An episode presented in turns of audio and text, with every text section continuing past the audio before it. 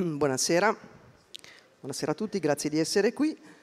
Beh, in un'edizione della Storia in Piazza dedicata al tema del segreto, effettivamente non poteva mancare un appuntamento dedicato ai Templari, in particolare proprio ai veri e falsi segreti che nel corso dei secoli si sono stratificati a proposito dell'ordine del Tempio. A parlarcene sarà Barbara Frale, la professoressa Barbara Frale, che ringrazio di essere qui, storica, medievista, archivista e paleografa che dal 2001 lavora come ufficiale presso l'Archivio Segreto Vaticano e che ai Templari ha dedicato grandissima parte della sua vita di studiosa e di scrittrice, come testimoniano le molte pubblicazioni su questo argomento, a cominciare dall'ultima battaglia dei Templari, dal codice ombra d'obbedienza d'obbedienza militare alla costruzione del processo per eresia, che eh, era la sua tesi di dottorato del 2001, passando eh, poi per Crimine di Stato, la diffamazione dei Templari, uscito per giunti nel 2014, La leggenda nera dei Templari, la terza 2016, fino al romanzo eh, L'idolo dei Templari, uscito per Rai Libri nel settembre del 2022. Io ringrazio ancora una volta la nostra relatrice e non mi resta che augurare buon ascolto.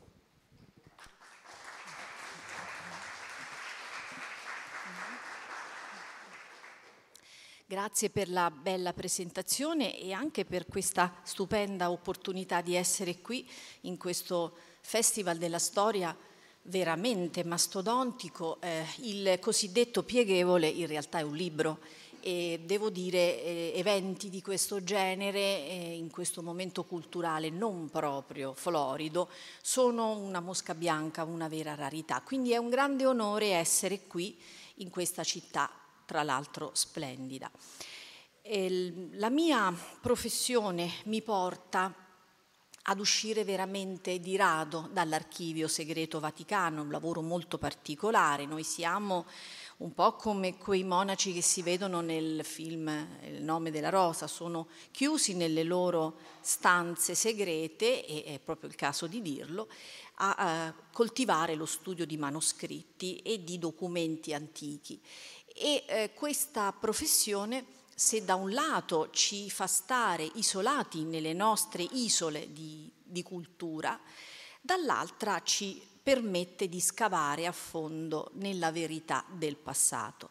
La verità dei documenti è molto spesso diversa da quella che noi leggiamo nei libri di storia, non perché gli storici eh, cerchino di camuffare la realtà, ci mancherebbe, ma perché devono approssimare devono dare un quadro generale e quindi questo necessariamente va a schiacciare quella ricostruzione realistica del passato che invece leggendo i singoli documenti noi riusciamo a vedere. Quindi eh, io rispetto ad altri storici in qualche modo sono un po' come lo scavatore di Jurassic Park, scava i dinosauri dalla terra e, e così anche noi scaviamo dentro i documenti. La storia del mio incontro con i Templari nasce però non dai documenti, la vita a volte è strana e anche curiosa, nasce dall'incontro con un fumetto che è un'opera assolutamente di fantasia, fumetto di Dylan Dog, lo storico meraviglioso fumetto eh, che io leggevo quando ero eh, un po' più giovane, qualche anno fa. Questo fumetto parlava dei Templari e eh, raccontava appunto di questo viaggio fantastico in America, la scoperta dell'America, di cui poi si è ehm, fatta base di moltissimi anche eh, prodotti televisivi. E mi intrigò molto la questione, lasciandomi però anche abbastanza perplessa, perché comunque, pur essendo giovane, eh, già frequentavo l'università, quindi esisteva una conoscenza storica di base sufficiente a sentire odore di bruciato in quella ricostruzione. Tuttavia le leggende hanno il merito e anche forse la funzione di accattivare il racconto della storia, guidandoci poi a desiderare di vedere cosa ci sia di vero al di sotto della doratura, dello zucchero della leggenda. E così accadde anche a me quando mi trovai in Vaticano per fare la specializzazione post lauream sulle scritture medievali, quindi la paleografia, eh, mi capitò per le mani un registro eh, papale che risaliva al 1342, quindi siamo in un'epoca più tarda rispetto al momento in cui l'ordine del Tempio smise di esistere. Però all'interno di questo registro, che apparteneva a un papa del periodo della cattività avignonese, emergeva un fascicolo eh, che per caratteristiche grafiche della scrittura era diverso.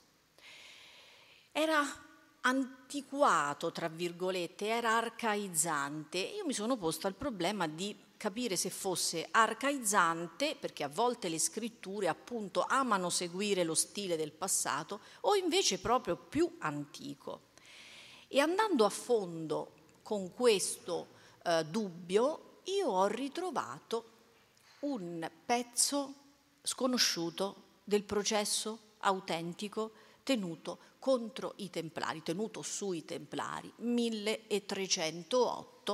L'inquirente eh, principale era proprio il Papa, Papa Clemente V. E quindi mi sono trovata per una eh, ironia della sorte, destino, chiamatelo come volete, nelle mani la chiave per poter interpretare il dubbio che mi era sorto leggendo quel fumetto e a quel punto, istigata anche dal mio fidanzato che era assolutamente un fanatico eh, di Templari e di Dylan Dog, ho incominciato la ricerca e parliamo del 1994, quindi è qualche anno.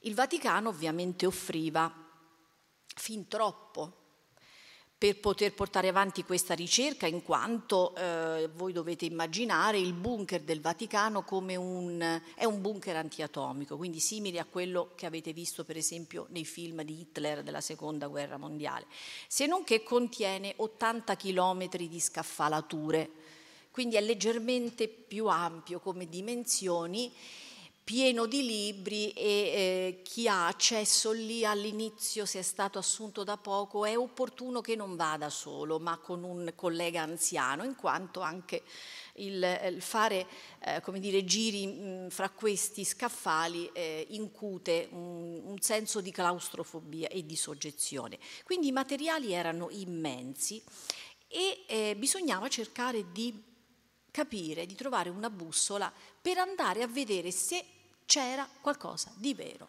nelle leggende tantissime che riguardano i templari.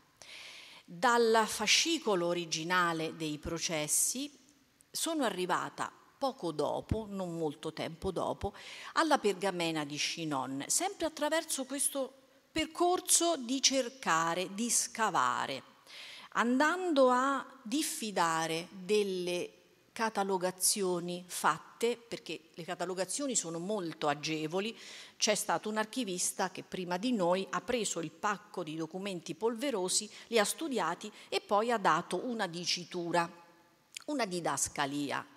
Ma se per caso l'archivista ha frainteso, non per ignoranza, ma in buona fede, noi ignoriamo il contenuto di quella scatola, di quel faldone.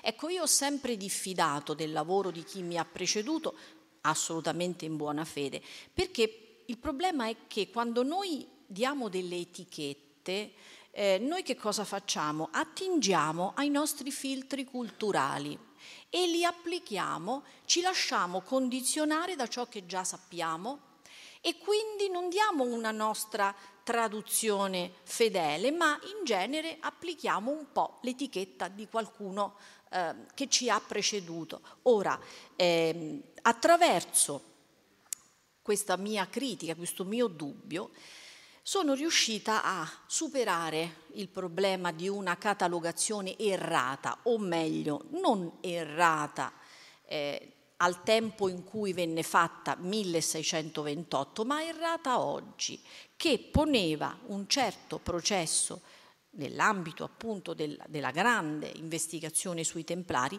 in una diocesi che è diversa da quella attuale e quindi fuorviante completamente per chi va a fare ricerca.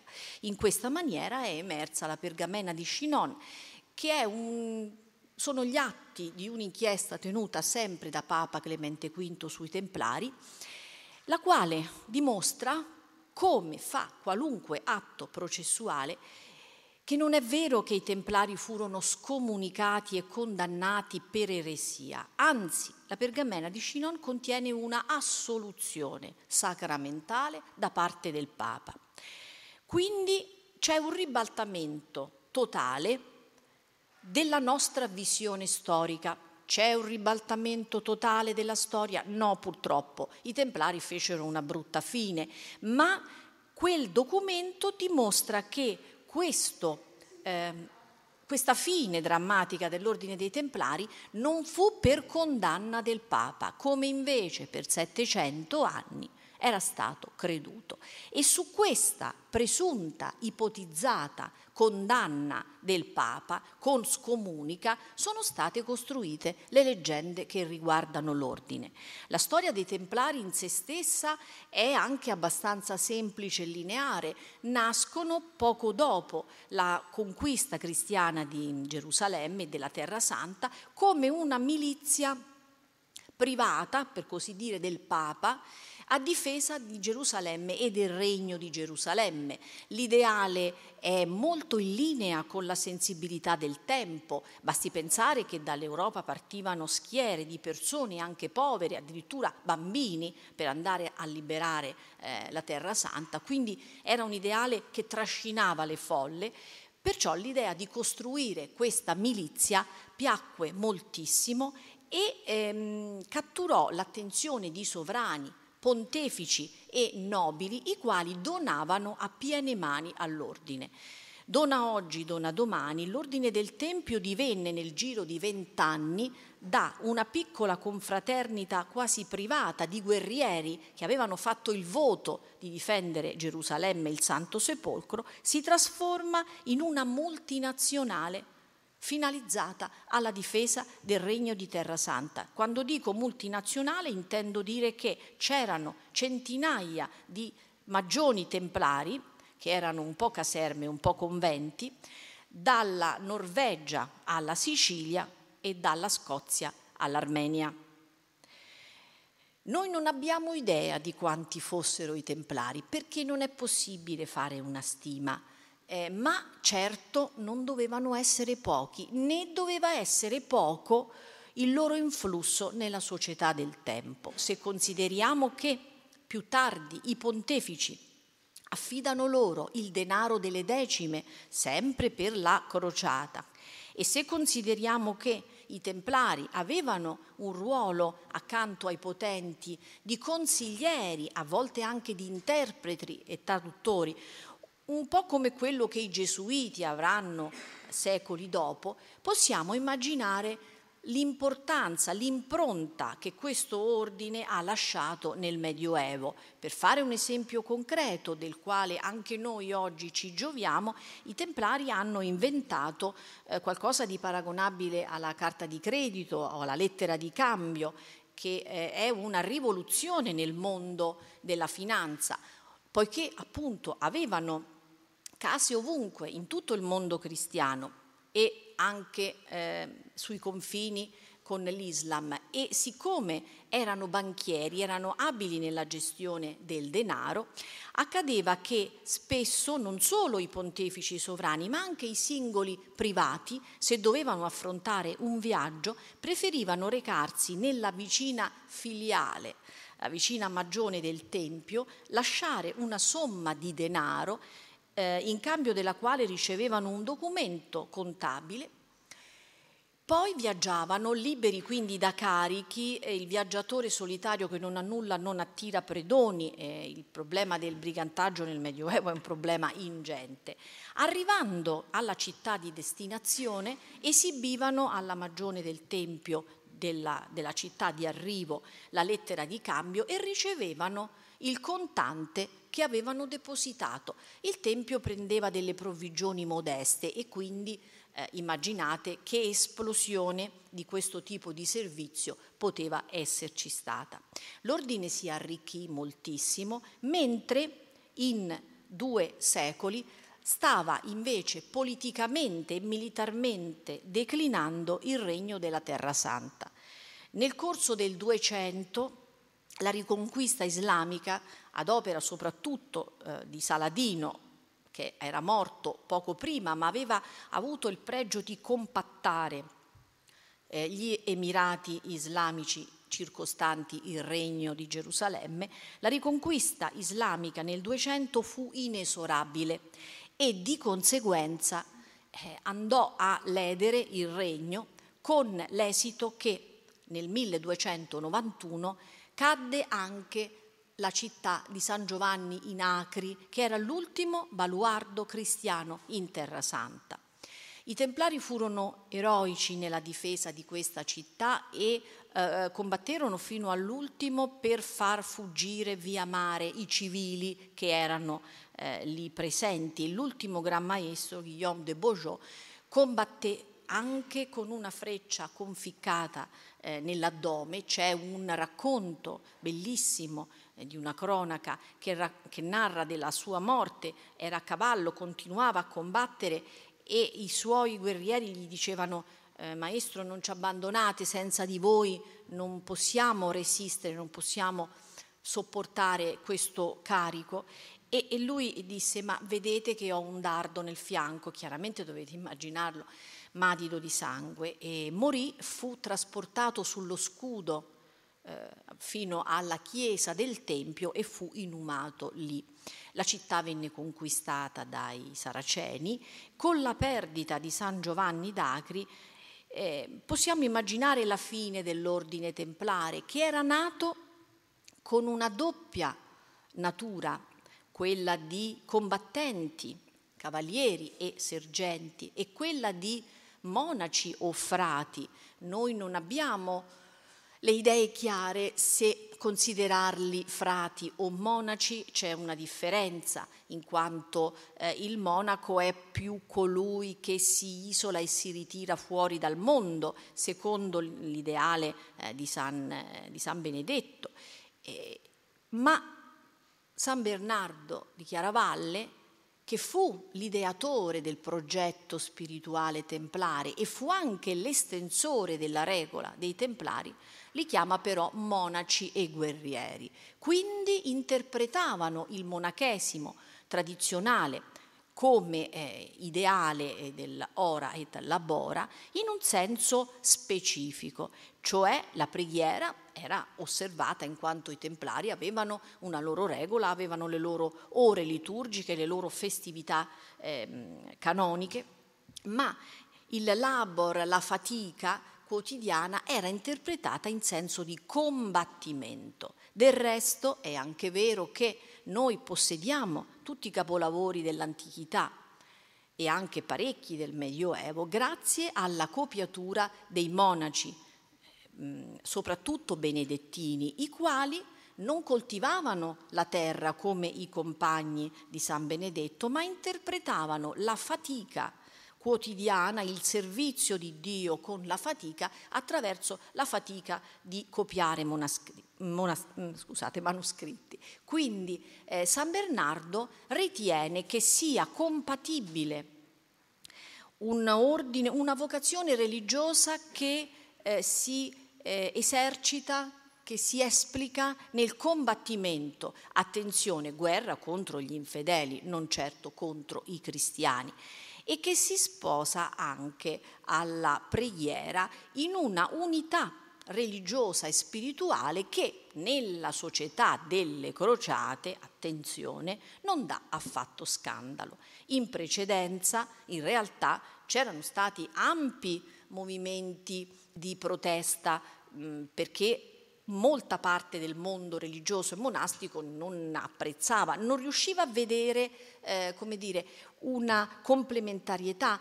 una conciliabilità tra la santità, la santificazione di sé nella vocazione religiosa e l'assassinio, l'omicidio, ma in tempo di aggressione, in tempo di guerra, così come per Sant'Agostino che aveva visto arrivare i visigoti e trucidare la sua popolazione, la guerra giusta, non santa, ma giusta, in senso difensivo è addirittura un'opera meritoria, perché chi combatte uccidendo il malvagio commette malicidio, non commette omicidio. Allo stesso modo, per Bernardo di Chiaravalle, nell'epoca sua, l'ideale dei templari è non solo buono, ma anche meritevole di essere propagandato. Bernardo è un grande fautore delle crociate e noi eh, che siamo necessariamente scandalizzati o stupiti da questo genere di scenario, dobbiamo avere l'umiltà di considerare appunto quei filtri culturali eh, che abbiamo nella testa e che appartengono però al nostro percorso di vita attuale. Eh, ancora 30 anni fa eh, accadeva che nelle famiglie un ragazzo, un bambino particolarmente agitato venisse picchiato con la cintura di cuoio dei pantaloni. Oggi si va sul rogo, probabilmente, forse ha ragione, non so. Ma io ne ho prese un po' con il mestolo di legno da mia madre e anche oggi questo è considerato abominevole. Ora, eh, l'epoca di San Bernardo è un'epoca in cui noi vediamo abbondantemente delle miniature bellissime che ci fanno vedere la chiamata alla crociata, i crociati in armi partono guidati da Gesù Cristo che ha l'aureola, magari anche, non dico le stigmate, ma insomma segni della passione e un coltello in bocca, veramente impressionante, ma è il tenore dei tempi, è la sensibilità di quel momento.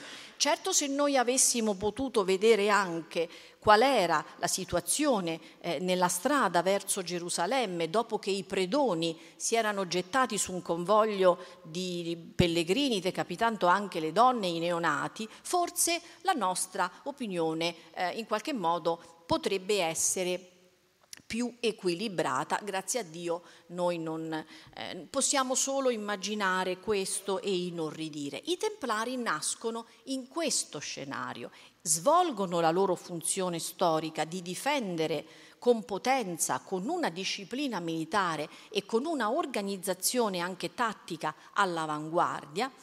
Quando poi lentamente la riconquista islamica si riprende tutto il regno di Terra Santa, i templari che cosa rimangono? Hanno ancora un esercito che però ha dovuto ritirarsi, è andato a Cipro, in qualche modo tollerato dal re di Cipro, sempre con l'idea di ritornare a fare la crociata, di riscattare Gerusalemme. E tuttavia in Europa loro hanno tantissime magioni ricche, e il tesoro dell'ordine è stato trasferito a Parigi. Parigi è la capitale del mondo cristiano, la Francia è un regno, uno stato feudale, ma è il che è eh, suddiviso, quindi il sovrano Filippo il Bello ha i suoi problemi per farsi obbedire da tutte, tra virgolette, le regioni del suo tempo, ma comunque è il re, un re consacrato con il crisma, con una cerimonia eh, che è analoga a quella dei vescovi e quindi eh, domina lo Stato più grande e importante del mondo cristiano ed ha sotto di sé l'esercito più potente del mondo cristiano, mh, forte di 10.000 cavalieri, che per il tempo sono una cifra mostruosa, più un numero imprecisato di fanti. I templari portano a Parigi il loro tesoro in un torrione immenso che è un po' la Fort Knox del Medioevo, si trova subito fuori Parigi e dalla Torre dei Templari si vede il castello del Louvre, che è la, to- la, roccaforte dei re di Francia, ma la Torre dei Templari è molto più grande e più potente ed è stato a sé, cioè come dire fuori dalla giurisdizione del sovrano e di chiunque altro. I templari obbediscono solo alla persona del Papa, non ai vescovi, non ai cardinali, solo al Papa in persona. Quindi hanno il più alto livello di autonomia da ogni punto di vista, compresa quella spirituale e religiosa. Caso vuole che tutto questo denaro accumulato in Occidente si trovi nel regno che ha anche grossi problemi finanziari. la Francia di Filippo il Bello è indebitata non per colpa di questo sovrano, per colpa di suo padre, che era un sovrano debole e aveva contratto molti debiti, aveva vincolato lo Stato francese a ehm, creditori stranieri che quindi non erano particolarmente eh, sensibili al benessere della Francia. Non solo, la Francia non poteva coniare moneta propria, doveva per forza acquistarla da zecche estere pagando quello che doveva pagare, senza di nuovo una sensibilità per il benessere nazionale. Filippo il Bello sa quanto denaro c'è nella torre dei Templari e chiaramente, eh, anche se è denaro del Tempio e del Papa, si crea una situazione di cupidigia o di bisogno, chiamiamolo in maniera forse più concreta e realistica, quando si arriva ai ferri corti, si arriva ai ferri corti con il maestro Jacques de Molay, che non aveva altre colpe se non un carattere poco diplomatico, poco portato per la politica e molto invece legato all'onore del suo ordine. Jacques de Molay voleva la crociata, voleva assolutamente ritornare a liberare la Terra Santa, anche perché non sarebbe eh, stato, non sarebbe esistito uno scopo per l'ordine templare nato per la difesa di Gerusalemme, il sepolcro e la Terra Santa e costretto a stare in Europa a sperare di ritornare un giorno forse a riavere la città eh, di Gesù Cristo. Dopo vent'anni di una crociata che si programmava, si programmava, ma non riusciva mai a partire, anche i sovrani, lo stesso Papa Clemente V, cominciano a domandarsi se l'ordine dei Templari serve, serve così come ora, si potrebbe forse fondere con l'altro grande ordine religioso e militare, quello degli ehm, ospitalieri di San Giovanni in Gerusalemme, due ordini, entrambi religiosi, entrambi militari, fusi insieme, si, l'unione fa la forza, forse si riuscirà finalmente a fare questa tanto eh, desiderata e mai effettuata crociata. Il progetto però della fusione non va in porto e dico con il senno di poi, anche se è un po' eh, come dire, poco corretto da storico dirlo, forse avrebbe salvato l'ordine del Tempio, ma lo avrebbe anche snaturato. I templari erano assolutamente contrari e neanche gli ospitalieri erano così contenti di questa fusione. Quindi il progetto viene accantonato e si sta ancora pensando e lavorando alla nuova crociata nel eh, dicembre dell'anno 1306, quando accade un evento drammatico che butta all'aria tutta questa pace blindata, questa pace armata che c'era fra i Templari e la Francia.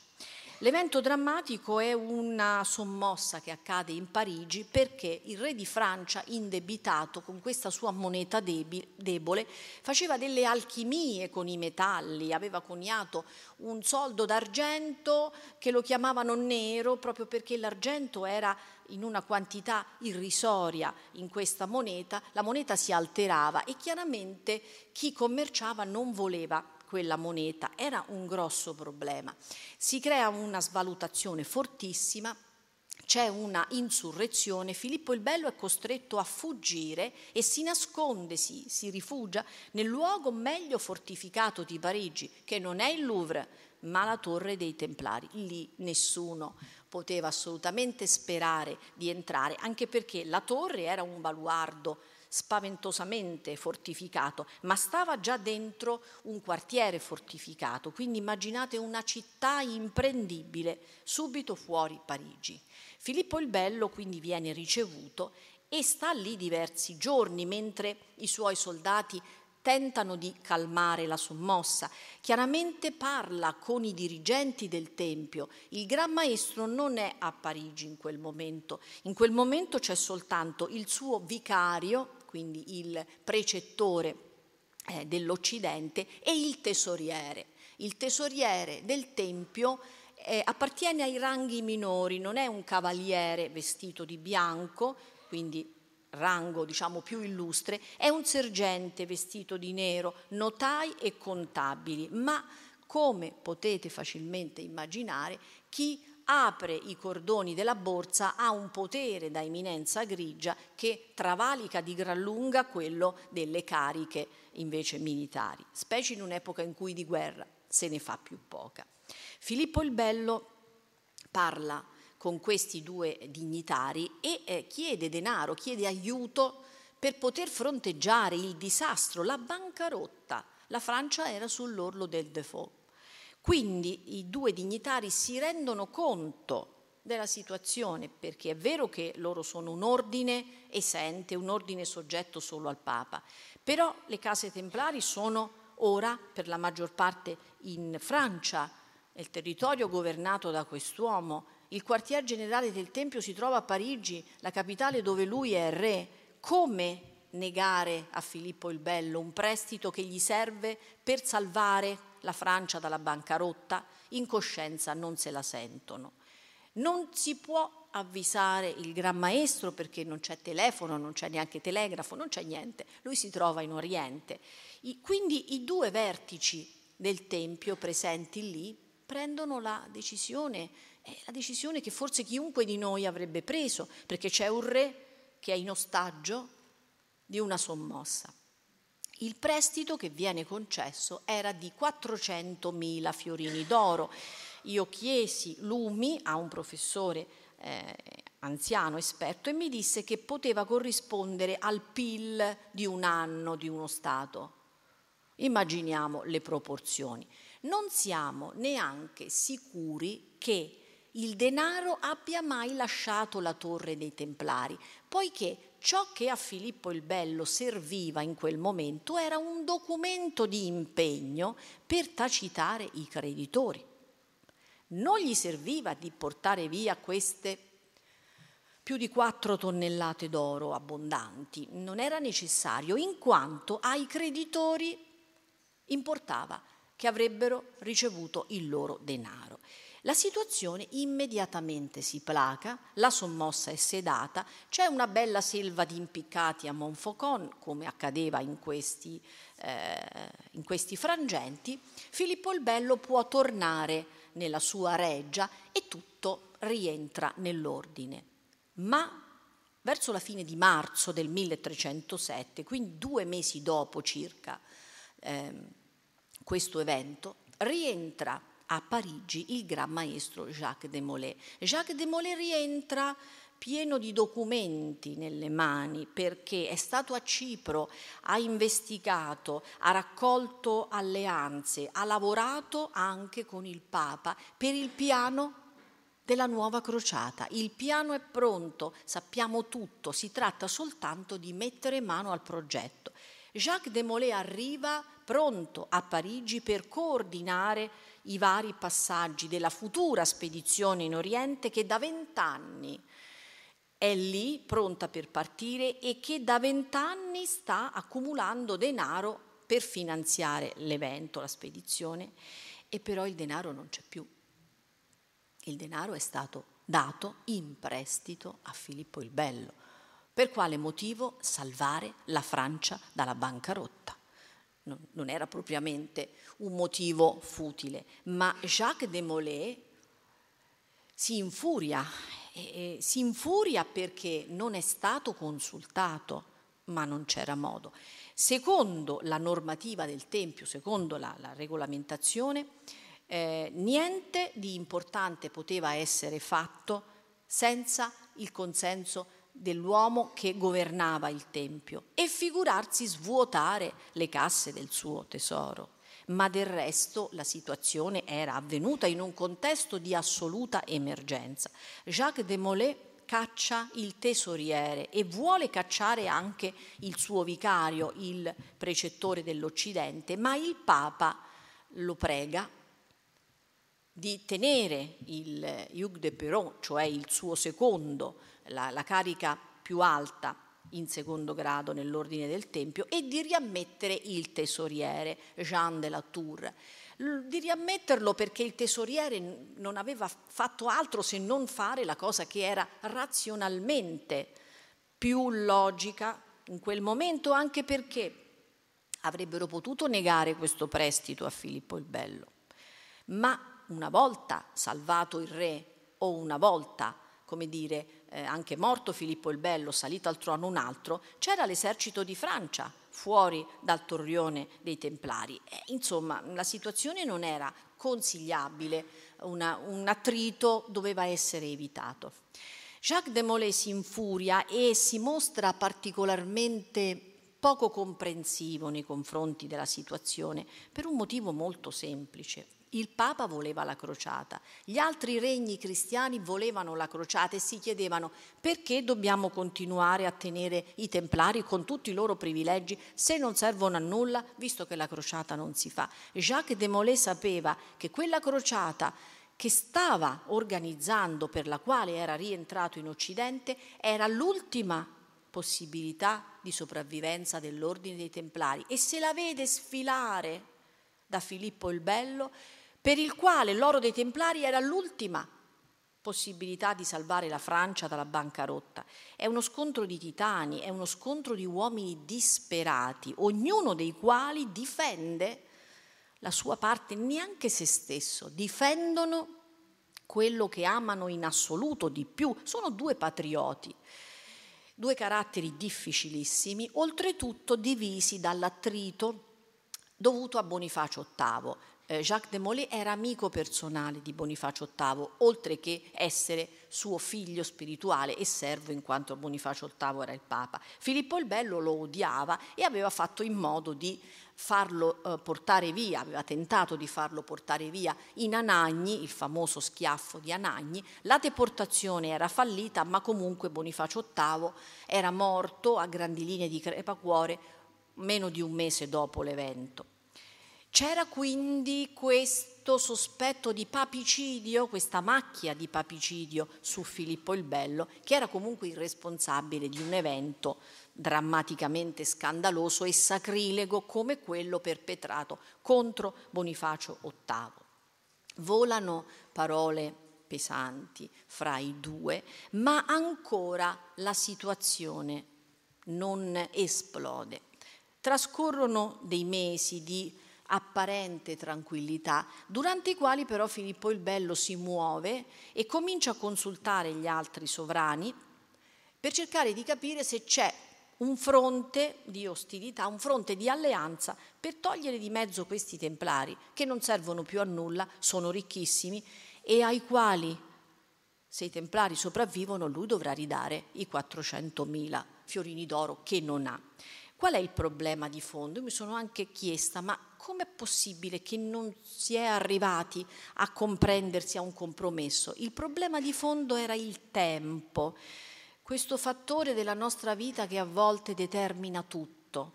Filippo il Bello aveva preso il prestito con la massima serietà, non voleva rubare il denaro, lui si impegnava a restituire questo denaro con i proventi del Regno di Francia, proventi che arrivavano dalle rendite fiscali e dalle tasse che pagavano i sudditi e che pagavano i suoi feudatari. Tuttavia c'era una eh, evasione fiscale vergognosa e anche le rendite fondiarie sarebbero arrivate a scaglioni nel tempo. Prima di rimettere insieme quell'enorme quantità di denaro, ci sarebbero voluti anni e Jacques de Molay non aveva anni, perché sapeva che l'ordine del Tempio era minacciato ed era tutto pronto per partire per la crociata, rivoleva il suo denaro. Non c'era modo. Filippo il Bello si è trovato a dover fare una scelta amara.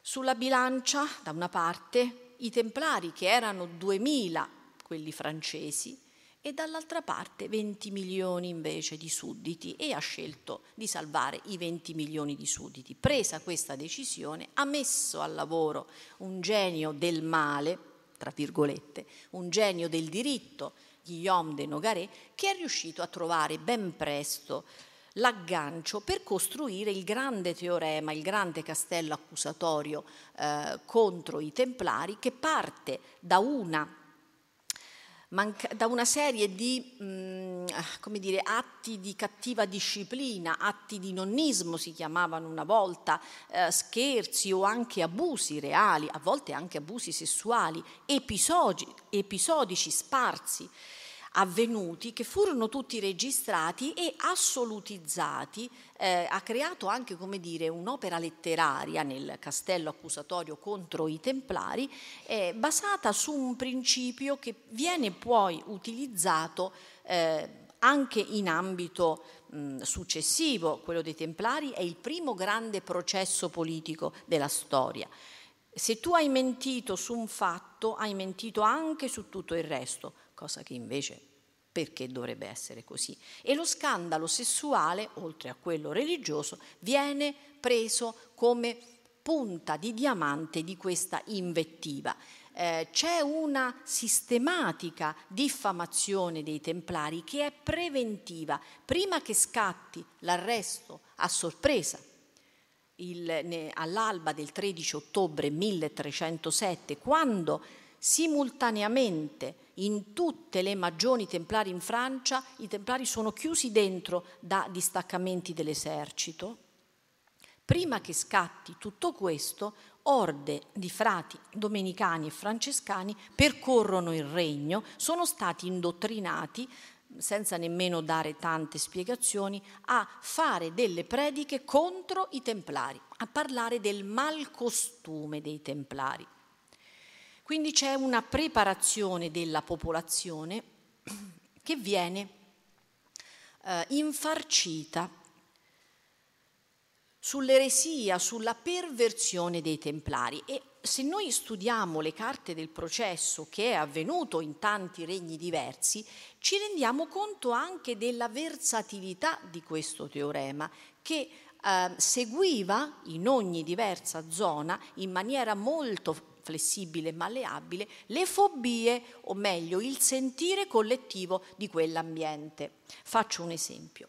Eh, il grande interrogatorio che si tenne a Parigi, anche al cospetto di Re Filippo il Bello, i templari ammettono quasi tutti di essere stati eh, quantomeno invitati ad avere relazioni omosessuali tra di loro. Eh, teniamo presente che l'omosessualità nel Medioevo era sì considerata una colpa gravissima, eccetera, però attenzione perché noi tendiamo a vedere in maniera molto più grave la reazione eh, degli uomini del tempo. Eh, noi sappiamo benissimo che nelle società di cavalieri, nei gruppi di cavalieri che erano solo maschi adolescenti, queste relazioni erano anche abbastanza frequenti.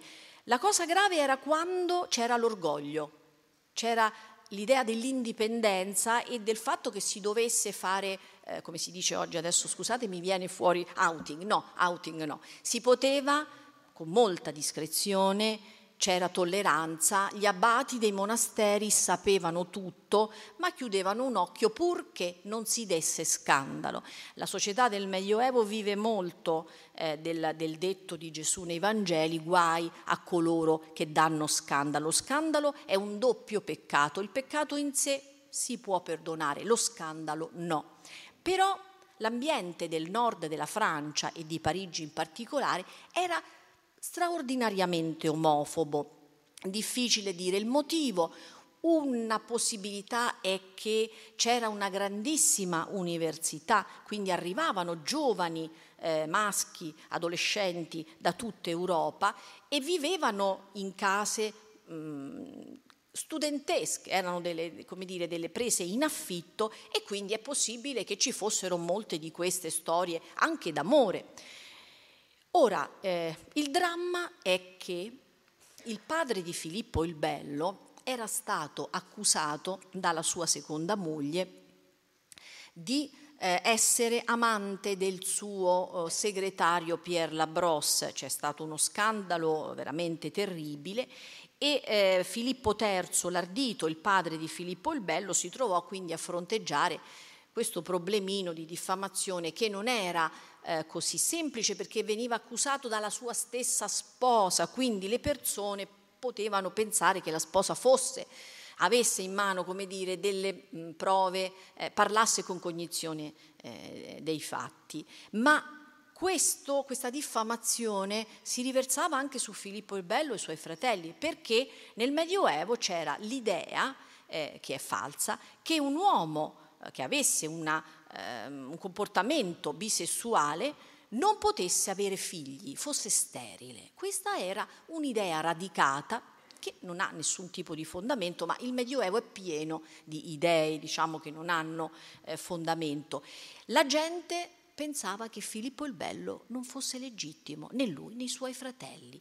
Allora era la, l'omosessualità un qualcosa che ossessionava Filippo il Bello perché andava a intaccare alla radice la sua stessa legittimità monarchica e veniva repressa l'omosessualità con una severità che per esempio in Italia non esisteva. Stranamente i templari del nord della Francia in questo processo in cui l'ordine viene messo appunto sotto accusa per reati contro la religione, addirittura eresia, la cosa peggiore eh, nel Medioevo, per cui venivano subito espropriati tutti i beni, i templari del nord della Francia come crimini religiosi confessano poco sotto tortura, ma tutti confessano di aver avuto qualcosa a che fare con l'omosessualità, con immane scandalo della popolazione.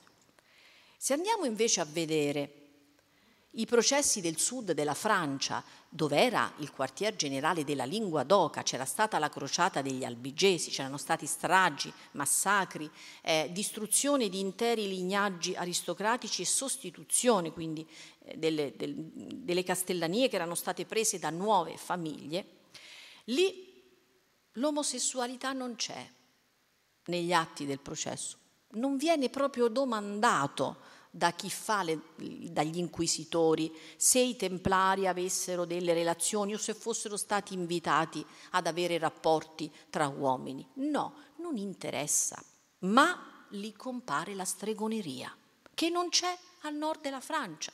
Al sud della Francia vediamo gatti neri che compaiono nelle cerimonie di ehm, professione dei templari, donne bellissime ammantate di nero che poi si tolgono questo mantello e per, non fanno altro che portare nel peccato questi frati. Streghe, sabba di streghe, il diavolo che parla in forma di gatto al quale bisogna baciare l'ano.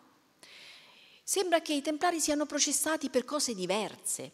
In realtà l'atto d'accusa è unico, ma viene modulato per scandalizzare la popolazione. Si vuole sradicare il consenso popolare verso i templari, perché è quella la sua forza. Se la gente va messa nelle chiese dei templari, se la gente lascia denaro per essere seppellita nelle chiese dei templari, questo potenzia l'ordine. Bisogna creare la macchina del fango ed è creata ad arte.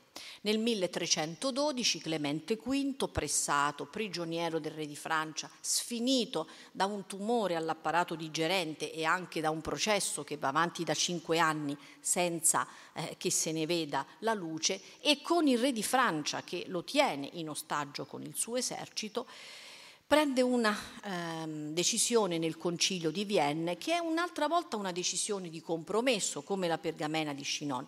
Mette nero su bianco che il processo non ha rilevato prove di eresia. I templari non possono essere eh, considerati eretici canonicamente, ma c'è talmente tanto degrado, talmente tanta sfiducia nell'ordine che lo considera chiuso. La parola che utilizza il Papa è il verbo tollere. Il latino significa un po' di tutto, significa anche prendere moglie, quindi utilizza da buon canonista che era, aveva due lauree in diritto, una a Bologna e l'altra presa a Orléans, usa questo verbo togliere, che significa però anche alzare, lo solleva, lo iberna in una dimensione, in un limbo dal quale un papa, anche oggi, potrebbe immediatamente riportarlo in vita a sua discrezione rischio e pericolo e con tutte le eh, diverse, mh, i diversi adattamenti che magari sarebbero necessari. Da questa flessibilità sono nate le leggende e sono nate anche dal fatto che al di là della Francia, dove l'accanimento di Filippo il Bello si concentrava sul denaro, Negli altri stati la persecuzione dei templari è stata morbidissima.